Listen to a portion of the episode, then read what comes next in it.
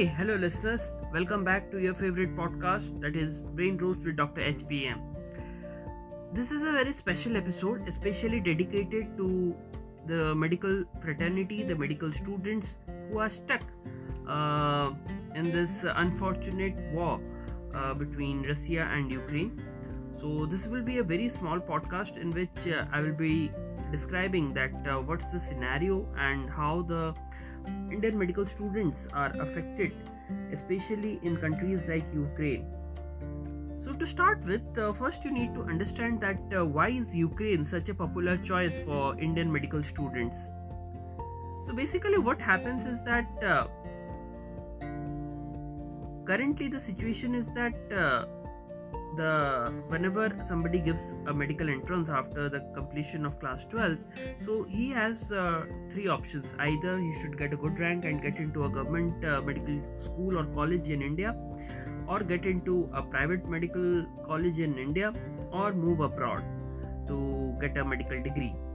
So in general it costs somewhat around 50 lakhs to 1 cr or even more depending upon the college you are targeting in the private sector, whereas in the government sector, it can range somewhat around 20,000 till 5 to 6 uh, lakhs for the whole course of 5.5 years.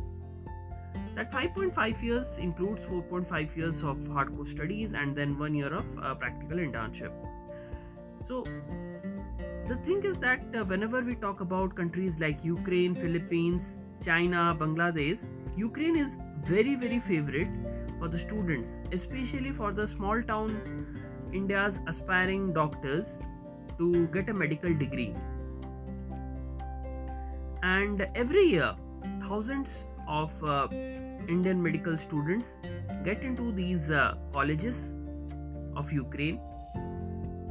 And the simple reason is that there are a lot of private educational contractors which help many students from tier 2 and tier 3 cities get admissions to good uh, medical colleges in Ukraine that offer education at a much lower cost than in private colleges in India. So I personally know few of my friends who I will not say exactly very well known friends, but yeah, uh, they are known to who are currently studying in countries like Ukraine, Philippines, Bangladesh, even. And uh, my heart goes out for the students who are in Ukraine the Indian embassy is uh, working day and night uh, for their rescue, and I hope uh, that the situation improves. But the Russian invasion of Ukraine has caused terror and fear among all these thousands of Indian parents whose children have been left stranded in a country where air raids, sirens are blaring, I will say, and Russian forces are dropping bombs and missiles. I hope that uh, Indian embassy's effort to evacuate uh, its citizens from this uh, crisis zone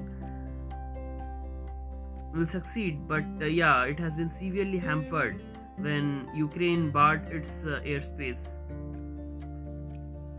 So, if you ask me, na, ki, what is the number of Indian students? So, as per I, I have the figures according to Ukraine's Ministry of Education and Science. There are around somewhat around 18,000 Indian students in the country in 2020, 24% of its overseas students are from India. Uh, Ukraine has got a good uh, medical education and uh, Ukraine ranks fourth in Europe for having largest number of graduate and postgraduate specializations in the field of medicine.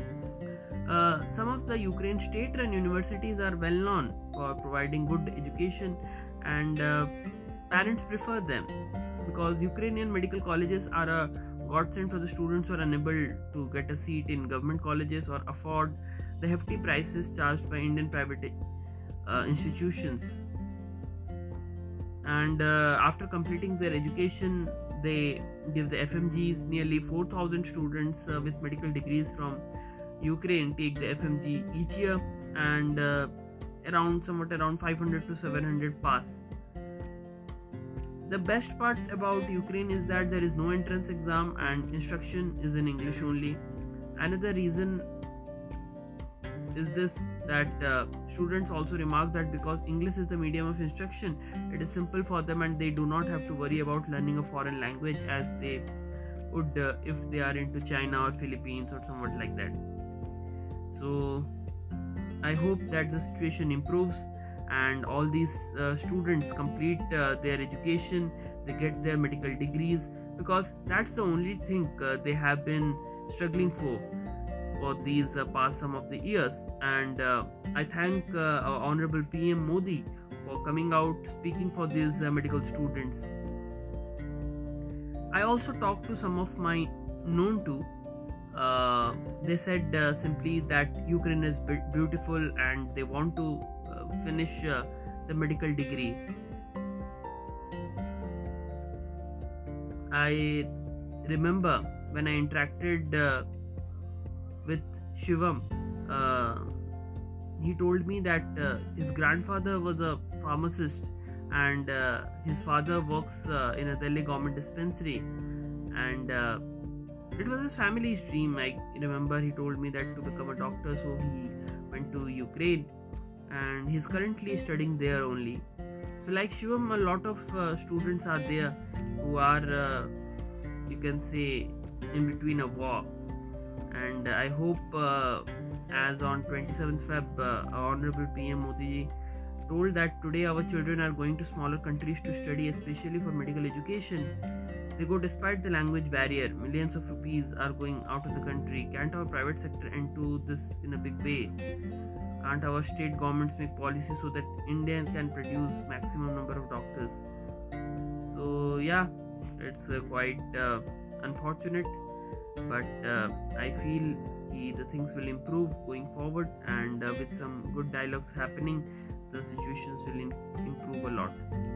And uh, that's it for today's edition and uh, it's very sad and unfortunate but let's see stay tuned for more such episodes.